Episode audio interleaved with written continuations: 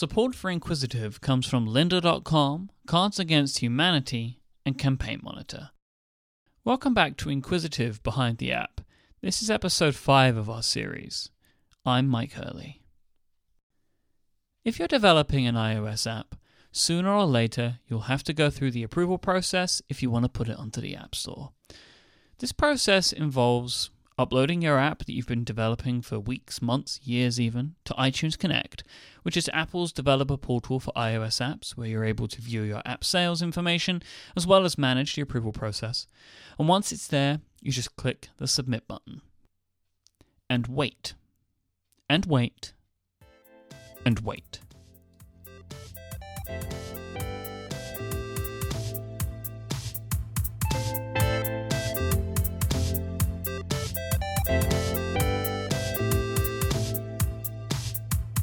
Whilst you're waiting, someone at Apple is going to receive your app for approval and run it through a series of wholly unknown tests. The assumed method is that they have some programs that they run your app through to test for bugs, crashes, or any malicious code, and then someone will actually use your app like a customer would to try it and make sure it works as advertised and that it meets Apple's criteria for submission.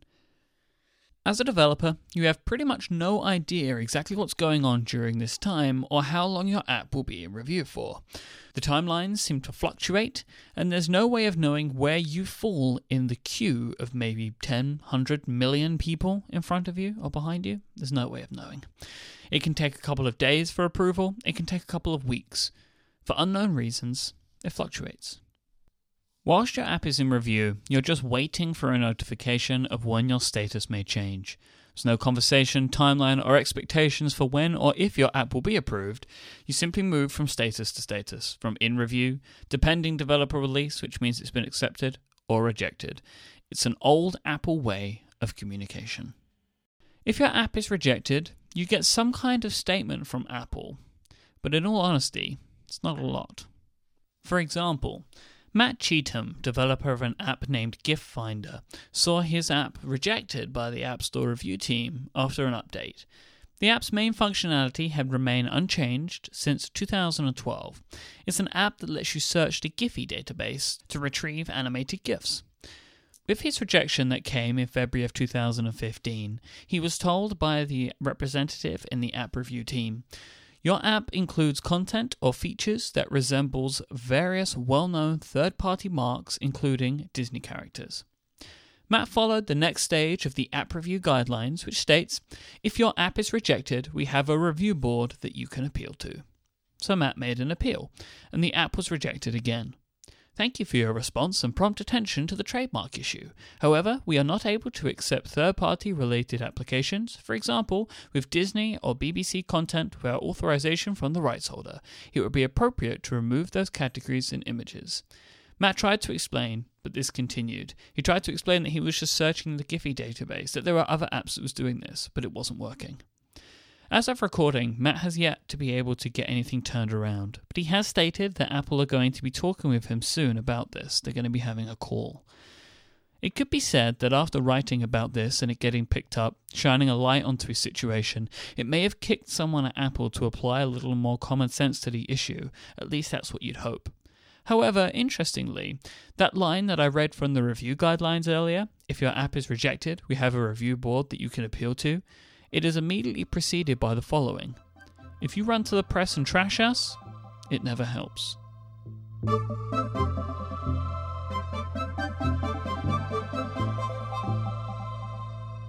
The review process can be very stressful for an app developer.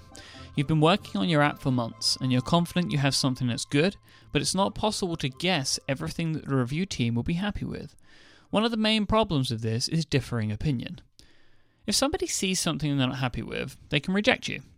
There are many cases where a previously accepted app is rejected when it's updated simply because a fresh set of eyes views something differently, or catches something, or has a totally different opinion to somebody who viewed it previously.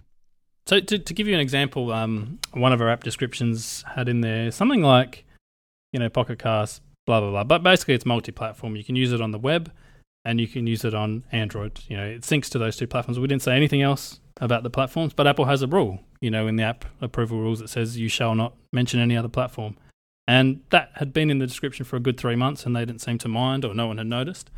And then all of a sudden, you know, we submitted something for review and they're like, oh, this mentions other platforms. And they don't give you the specific bit. They don't even call it out. They just say, you know, thou shalt not mention other platforms. And so I had to remove the word web and Android and just put in other.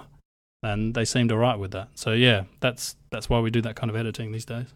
That's Russell Ivanovic from Shifty Jelly. Russell's example is a clear display of how a different set of eyes can pick up on something, something you previously thought would be okay, and have a totally different view about it. However, Russell has since discovered a little trick to get around having his entire app rejected just because of the description. Don't tell anyone, but these days what I do is I remove a lot of stuff from our description. I put almost nothing in the, the what's new. I press the submit button. When it gets approved, I go and change that stuff because I'm terrified of you know them picking up little things that, that they do quite often. There's a there's a pro tip. You can't change the screenshot afterwards, but you can change the description and the what's new. Apparently that goes through an approval process, but I don't think it actually does. It's about an hour turnaround to you know you change the description and the what's new, and that actually goes live to the store. So what we generally do is we we press the hold for release button. Uh, Apple approves it we go and change the description and the what's new to something actually meaningful, and then we press the go button, and out it goes. I have an app review or an app uh, update pending right now. That's Marco Arment, developer of Overcast and previously Instapaper. And the only stress I feel about it is what if it sails through app review and I publish it and it has some big bug?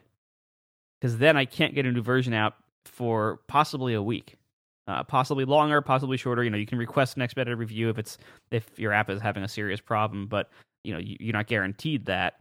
So that is my biggest concern. Is is not that I'm going to get rejected for something new I did, because for the most part, like again, like I I've been paying attention to the way Apple does things for a long time, so I can like things that I know are going to almost certainly not be allowed. I just won't do them and and that you know from a, you could argue that might be a bad thing for you know innovation's sake that maybe Apple needs to be concerned about about that effect to some degree. But you know I'm very pragmatic in in what I do. I'm I'm not going to waste months on something that I'm pretty sure is not going to be allowed.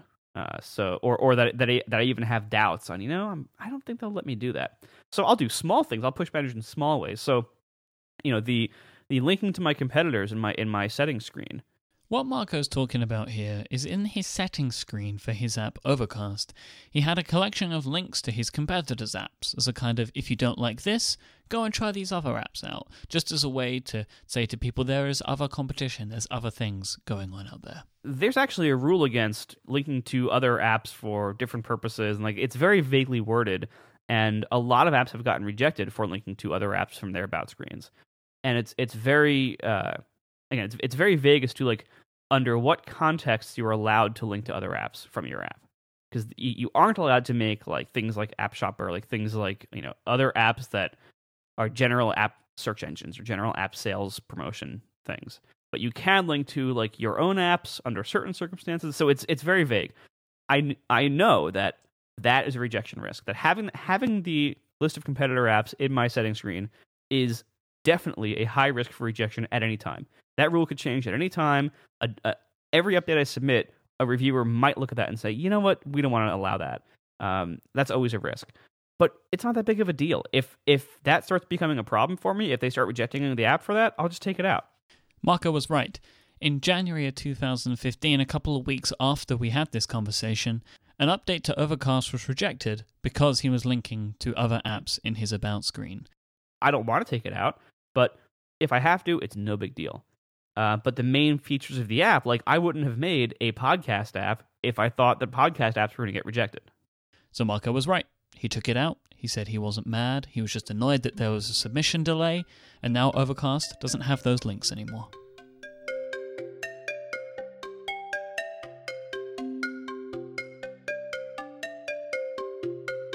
This episode is brought to you by lynda.com, the online learning platform of over 3,000 on demand video courses to help you strengthen your business, technology, and creative skills. For a free 10 day trial, visit lynda.com slash inquisitive. That's L Y N D A.com slash inquisitive.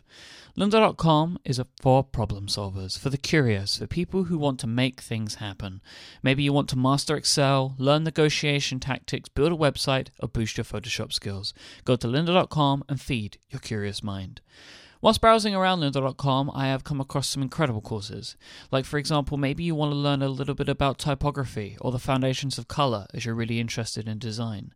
Maybe you want to get up and running with IFTTT and see how you can use automation to make your technology life that little more interesting. These are some of the incredible courses that you're able to get a handle on at lynda.com. These are all taught by experts who are really passionate about teaching. You can stream these courses and thousands more on demand, allowing you to learn at your own schedule and at your own pace. You can even watch them on your Android or iOS device on the go, too. You can create and save playlists that you're able to share with others, and you're able to follow along with each video with their great transcripts. Your lynda.com membership will give you unlimited access to training on hundreds of topics, all for one flat rate. Whether you're looking to become an industry expert, you're passionate about a hobby, or you just want to learn something new, I want you to visit lynda.com slash inquisitive to sign up for your free 10-day trial. Thank you so much to lynda.com for supporting this show and all of Relay FM.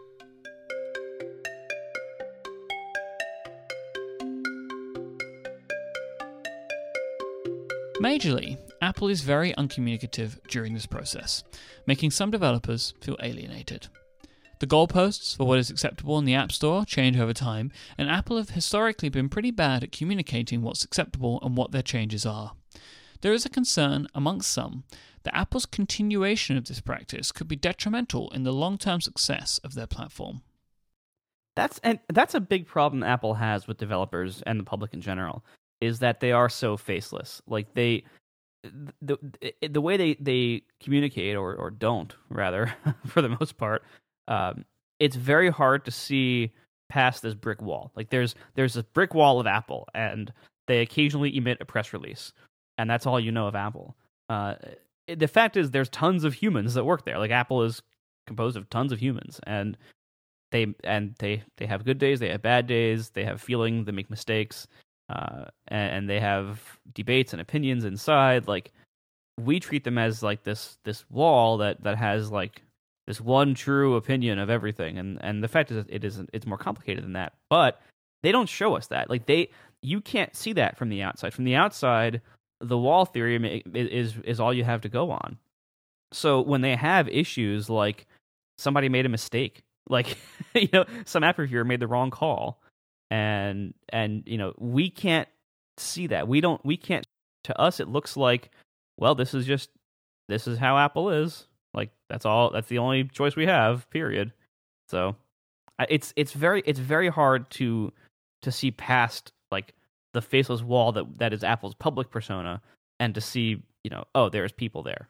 On the other hand david smith believes that maybe the core of the problem sits somewhere else his view is generally more pragmatic about Apple's helpfulness to developers, and he believes that the main risks for Apple and their platform are actually external.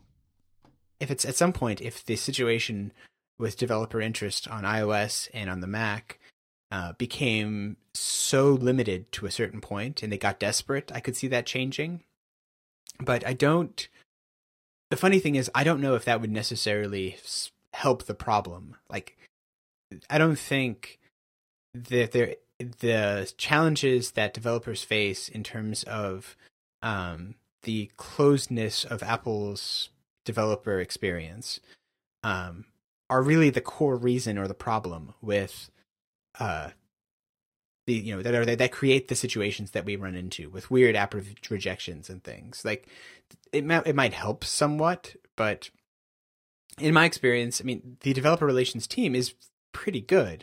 And if you really have a genuine problem and you need to get get attention from somebody, they're available and you can re- reach the appropriate person that you need. Maybe not as quickly as you might like, um, but the I don't see that if developer interest was moving somewhere else, it was moving outside of iOS, I think that would be much more to do with the platform itself's viability and nothing to do with the developer relations. You know, the developer relations is maybe I'm sure it could always get better, but if I saw, you know, if Android became the next big thing or whatever platform it was the developer interest was going to, it's the reason people would be leaving is because the business was better there. But for as long as they are this popular, and for as long as there are developers that can make serious money on the App Store, what incentive do they have to change? I think we as developers, we like to think that um, if Apple continues to treat us badly and if they don't improve things, that you know bad things will happen to them. But I've got to be honest, if if Apple's goal is to make as much money as they can, and if their goal is to build the best products that they can, um, it's it seems to me that being tight-lipped is is the best way to do that. You can look at it and say, "Well, it's working so far." You know, it's it's very hard to to to say what Apple should do because they've been doing things the way they feel like doing them for a long time, and it works. But they're not aggressively against developers. You know, they love having developers on their their platform. They want to see developers be successful. But if there's one failing that I feel that you know they've currently uh, sort of got. It's that it's almost like they see developers as as an infinitely renewable resource. You know, they they care that developers on the whole appear successful, but I don't think they they particularly would lose any sleep. You know, if if Shifty Jelly went out of business, or even if someone as big as you know Panic went out of business, I don't I don't think that would really affect their platform in a negative way. But I think the difference is when we're in such a small little you know developer and and tech sort of coverage bubble is that we feel really passionate about that. You know, something bad happens to Panic, like, oh, you can't do that. You know, these guys have been on the Apple platform for how long now, and, and this is how you're treating them. And I guess we often like to be a bit hyperbolic. You know, if Apple continues this way, then everything will come crumbling down. But I really don't think it will, and I think that's that's the hard truth of it all is that that we don't. Apple doesn't need us. You know, there's no one at Apple going, oh, you know, I want to make Russell feel happy because they don't need to know or, or care who I am. They, all they need to know is that their APIs are good, their SDKs are solid, and that developers keep turning up, and they they will. You know, it, it is literally like if if we went out of business today, or someone else went out of business and stopped making apps, someone else would turn up. With developers, you, you can look at this. You can look at the current situation. You can you can see like, well, we're all still developing for it, so it's it's hard to know. You know, you can definitely look and and like my my warning recently has been like they have angered and and turned off and turned away so many developers over the years with app review and, and again like it, it, might just be that they're that they're making and making a mistake 0.1% of the time but 0.1% of a lot of apps adds up. And so you know they the developers they have angered have been some pretty big names. They they've been some like i mean if you look at like the the great developers on Mac, like Panic, like Panic posted their 2014 report of how their business is going, and they've just had a terrible time with iOS and the Mac App Store. I mean, they're a little bit nicer about it in their post, but if if you read it, the implication is pretty clear. Like they just are are extremely turned off by it, and I mean, and the Mac App Store has a whole set of problems, but I think Apple has squeezed too hard in, in a number of areas and and it's costing them all this goodwill. So the question is though, what will happen as, as a result of that? I you know I don't think everyone's going to Android, but I do think someone's going to Android. Like I don't again I don't think this is going to be a major shift, but right now pretty much every awesome indie developer is on iOS. Like I, I mean, I can't think of any that are on Android really. I mean, maybe maybe Shifty Jelly, you know, they they do Pocket Cast on Android and that does well. But I think they're the only ones I can think of that have like a real Android presence that that that try Android and actually stick with it and, and have that be a, major part of their business. Uh, I can't think of any others, and maybe it's just the mm-hmm. circles I run in. I don't know. I think that's going to change. I, I think we're going to start seeing like a lot more developers say, you know what, I'm done. Like some decision Apple made rubbed me the wrong way. I'm done, and I'm going to Android. And we, again, it's not going to be a lot. It's not going to be everybody. But I think it's going to go from effectively zero to some. And that should be worrying to Apple because where it goes from there, like it's is dangerous territory, I think. It could amplify. Something somebody could make a really awesome app for Android first or only for Android. And, and then what? You know, then Apple's really, you know, in a bad spot. Marco mentioned Shifty Jelly and how they have pocket casts on Android and how he thinks they're doing well. It's worth remembering a couple of weeks ago that Russell said that they're currently doing about 60 to 70% of their revenue through Google Play.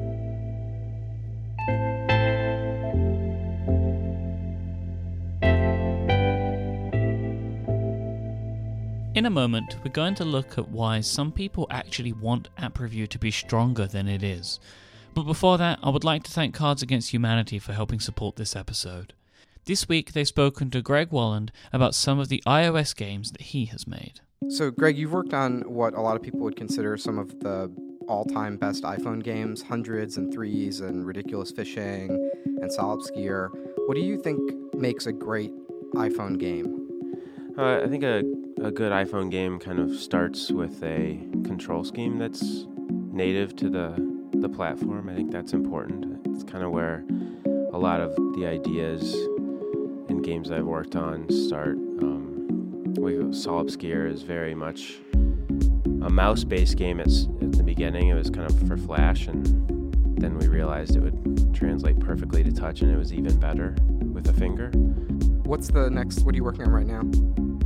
Uh, working on releasing a game called Touchtone, which is a sliding block puzzle about hacking and phone hacking, email hacking. Tagline is if you solve something, say something. And are you still living in a basement? No.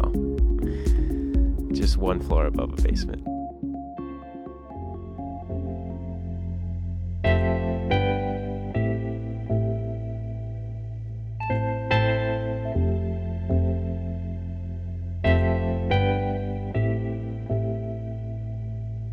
Apple announced that they would be reviewing every single app, it was expected by some and welcomed by others.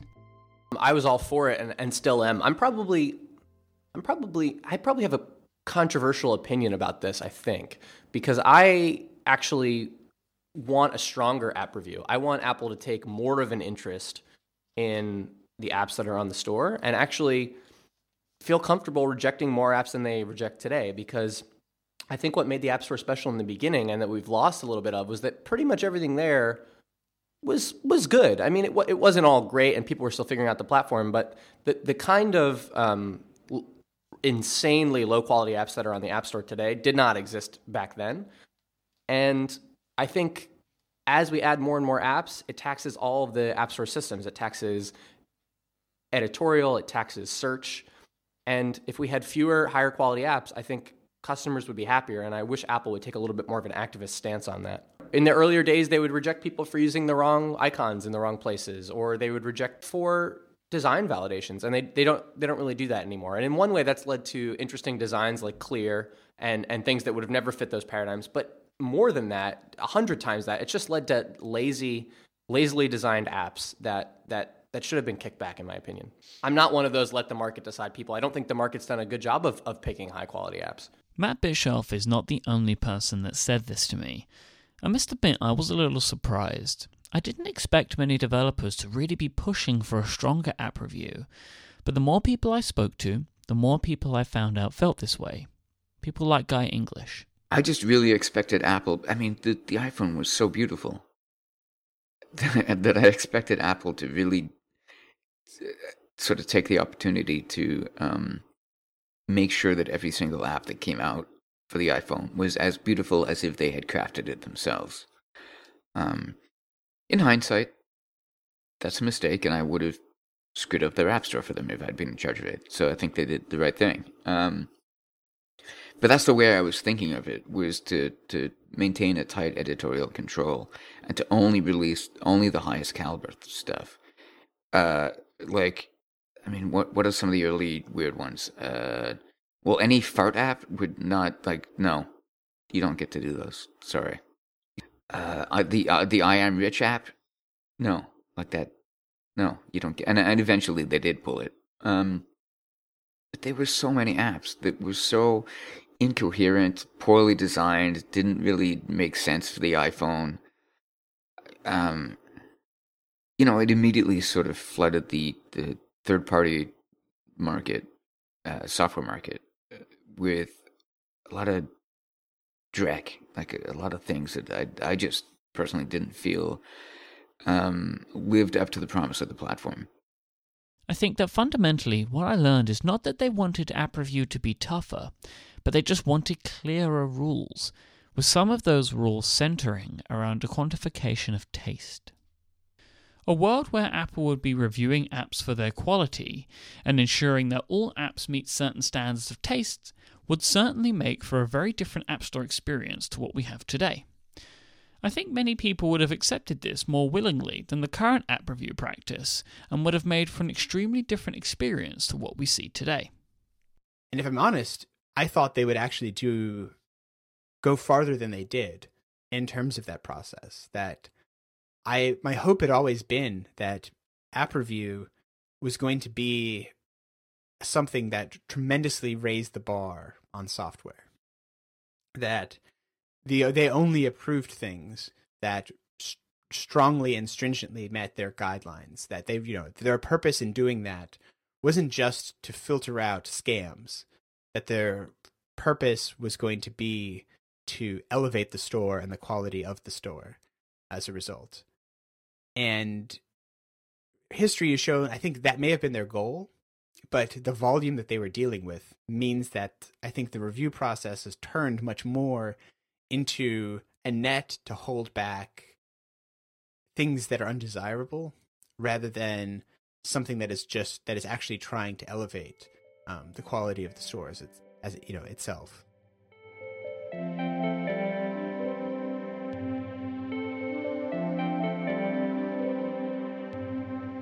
A little earlier, David Smith mentioned Apple's developer relations team. These people seem to work alongside the app review team and are majorly hidden from most. You will remember from last week the people that were communicating with Greg Gardner about the rejection of his app launcher.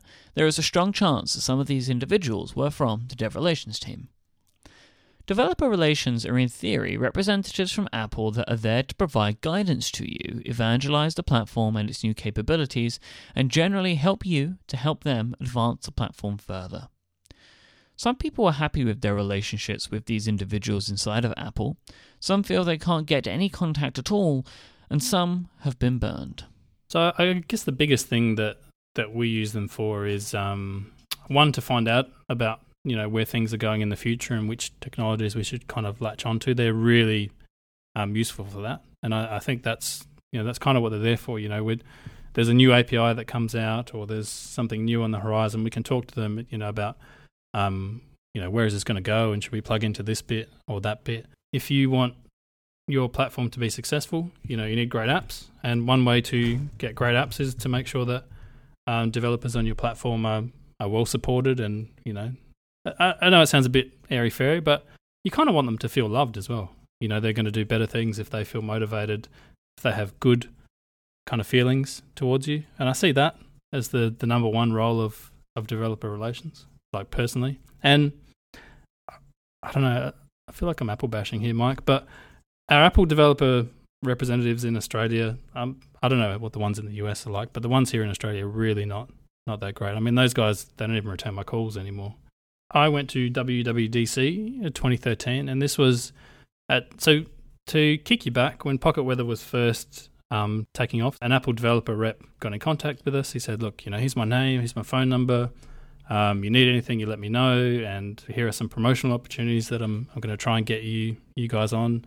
Uh, he he got our app into the Apple Store, so preloaded on every iPad was you know Pocket Weather Australia. It was a, there was a really fun moment to go to the the Apple Store and flick it on and be like, "Look, there's my app." Pre-installed. Check it out, mum. Um, and we had a really good relationship with him. But what happened is, like I said, in 2012, we launched uh, the Android version of Pocket Cast. We made a big deal about it being Android first, and there was a lot of marketing and promotion around that. And then I stopped hearing from our Apple developer rep, you know, completely. And initially, I thought, no, maybe it's just me being paranoid. So I'd send him an email and say, hey, look, um, we have some questions about you know, these iOS changes. Can you get back to me? You know, no response. I'd, I'd try and call him. He wouldn't answer my calls. And then it's funny at um, uh, WWDC 2013 when I was there, um, our developer rep was there as well, and he set up a meeting. You know, of all the, I think it was it wasn't just Australia, it was Australia and New Zealand and maybe the surrounding regions in Asia as well. Like a let's have a developer meetup. And I, I caught up with him at that stage, and I'm like, you know, hi, how's it going? You know, do you remember me? He's like, yeah, yeah, of course I remember you. And I, I just I tried to be a little bit frank with him. I said, "Look, it, it feels like we're not getting the the same level of support that we're used to, and you don't even kind of answer my emails." And his exact words were, um, "Russell, it's really obvious that you don't need our support anymore. You've got other people supporting you now." And he never said the words Android, and he never said why, but I think he made it insanely clear that the fact that we'd had success on the platform and that we'd actually advertised that success um, either made him personally or maybe as a company thing. I really don't know. Uh, made them uncomfortable, and that was it. Uh, no more support uh, from you for him from here on out. And he made that really, really clear. And I mean, there was a few other people there as well, which was the the shocking part. But yeah, I, I guess in some ways I did take that personally. You know, that's probably not representative of of Apple as a whole. I'm sure there are really awesome you know developer reps in other part of the world, but this particular experience kind of made me see the dark side of you know a company that is really tries to to make their products you know feel and work better than everyone else's, and I guess maybe they take it really personally if you know developers don't just develop for their platform if they're actually on other platforms as well. Russell's story is interesting and concerning, but it is worth noting that I do only have this one example of something like this. There may be other people who have experienced situations like Russell's, or it may just be that Shifty Jelly are dealing with a difficult individual. Either way, it's not a great indication of a developer being made to feel welcome, especially by someone whose job title is developer relations. Well, I think some people do have that connection with Apple. Padraig and Oisin from Supertop haven't had any experience with developer relations at all, let alone a bad one. Um, and like do have a number that they can call when there are problems.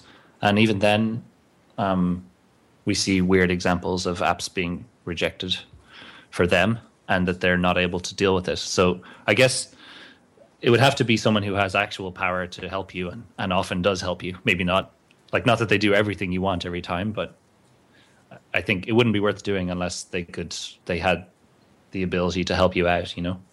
So even the the people that have these connections now like I used to think when the App Store started, there was a rumor about how they were going to have this like uh, velvet rope section where like the really good apps were, and you had to have connections with Apple to get in there.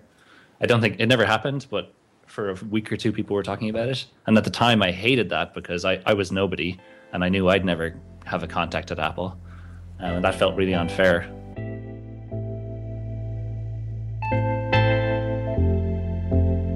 When we come back, I want to talk a little bit about the future of app reviews, some of the things that seem to be positive changes, and some of the things that we think could improve app review for everyone. But before that, let me take a quick moment to thank our friends at Campaign Monitor for helping support this week's episode. Campaign Monitor deliver an elegant email marketing service for designers, agencies, and businesses. More than 2 million people over 120,000 companies around the world love Campaign Monitor for its simple and beautiful user experience, pixel perfect design, and 24 7 global support. Campaign Monitor's customers love their email building tool. It's called Canvas, and it helps you create elegant, responsive templates that look incredible on all screen sizes. And you can even target your content according to your customers' preferences. Then, once you've sent out your campaigns, you can see how they perform in real time with Worldview. There's just something super cool about seeing your subscribers pop up on this amazing world map as they're interacting with your emails. Campaign Monitor works great with teams. It's super easy to collaborate with clients or the people that you work with. You can really easily set permissions, rebrand the interface, and even manage billing for client projects all from within the app. If you want to find out more about Campaign Monitor, go check them out and sign up for a free account right now at campaignmonitor.com. Campaign Monitor, helping you send beautiful emails to get better results.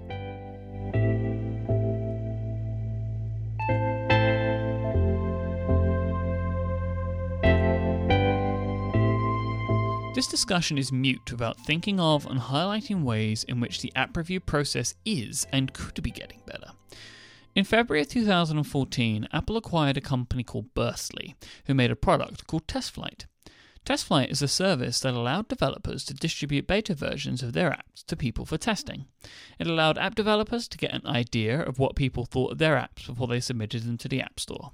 This is also a key part of the process for finding bugs and problems in your apps. Since acquiring Burstly, Apple has rolled TestFlight into their own developer tools and have made the process much easier for developers and testers alike.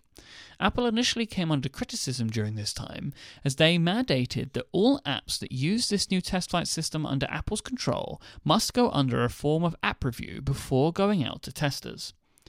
This was an unpopular opinion, as beta apps are going to be a lot more rough than Finish apps, and developers were concerned that if they used TestFlight, it would significantly slow down their development process. The previous TestFlight, owned under Burstly, was completely independent from Apple. It, of course, ran on iOS devices, but it allowed people to circumvent this process. It didn't need to go through review, you were just able to install things directly to the device, but it was a more difficult process to get everything set up than what Apple offers today. However, on the whole, it seems that this new Apple owned process is going smoothly. I have seen from many developers using this system, the app review for test flight apps seems to be going much faster than standard app review for the store. Again, we're not sure exactly what's being looked at here, but it appears to be a lighter process.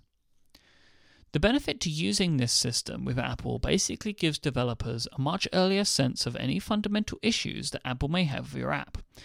If you're earlier on in the development process and you're rejected during test flight review, you have the ability to change course of your app much earlier than if you are only finding this out at the end during the full review process. This is definitely an improvement over the previous system. It is worth noting, however, that an app that has been approved throughout using TestFlight must still be submitted for a standard formal review upon completion of the shipping version. The reason I have brought this up is because I do see it as a fundamental change in the app review process. It's adding a potential app review light. Whether people look at it this way or not, I do see it as a change that is fundamental and should be documented. I think this is showing a change in Apple and potentially their stance and the way that they look at developers and the way that they handle and review their applications.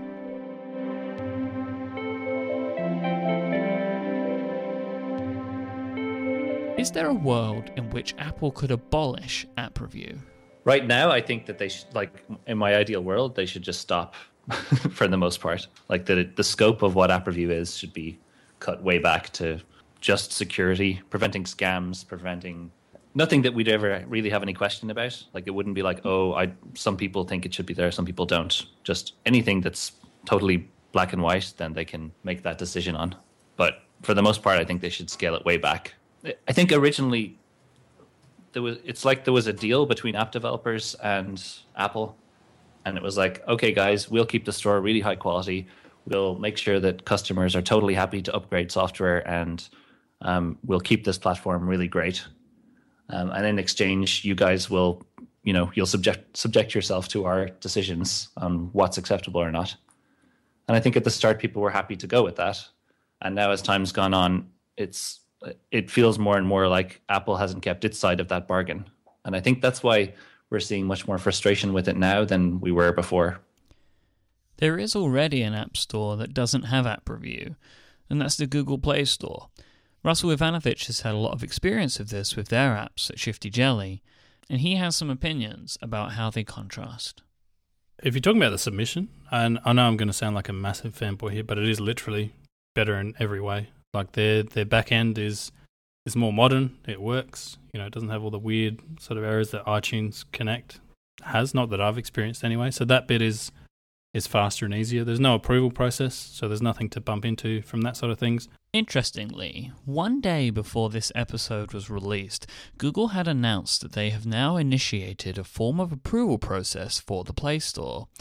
They now have a system combined of automated tools and human review for submissions. However, this has actually been in place for a couple of months before they announced it, and nobody noticed. No Android developers had seen any kind of change. Google claims that apps submitted are still making it into their store within a couple of hours. This is vastly different to Apple, so even though they are now performing some kind of review, it's still worth highlighting how much more simple it seems to be on the Play Store things always seem to go live an hour after we push them.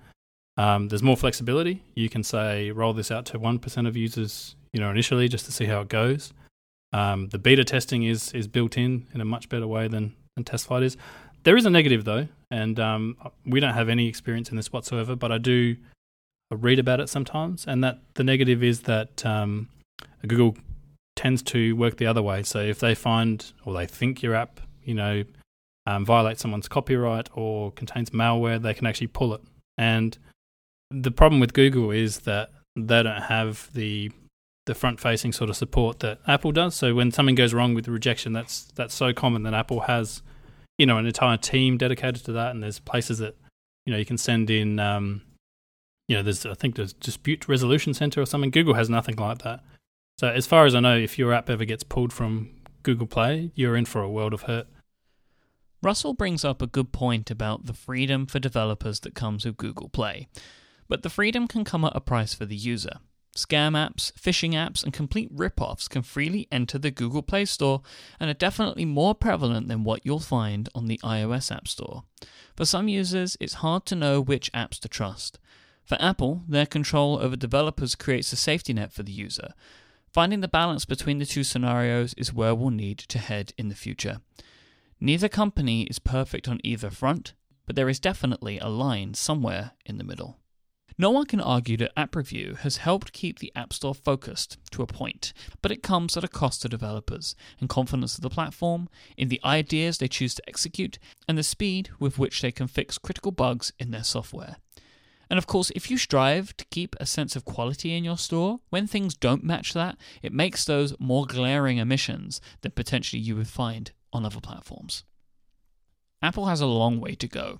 We've seen them capable of change, but they are a big and slow moving beast, and considering their size and track record, it's hard to argue with how their decisions have gone for their bottom line. But developers have a bottom line too that they need to consider. Developers are very demanding of Apple on where they should go, because they want the company to be at its best at all times. And sometimes that means calling them out when they err too far on the side of control, secrecy, and saying no. Because fundamentally and ultimately, the App Store is as important to independent developers and developers of all kinds as it is to Apple. They are sharing in this together. What makes Apple powerful internally is harmful externally. We've seen signs that they are moving to change this, becoming more open under Tim Cook, but there is still a lot of room for improvement.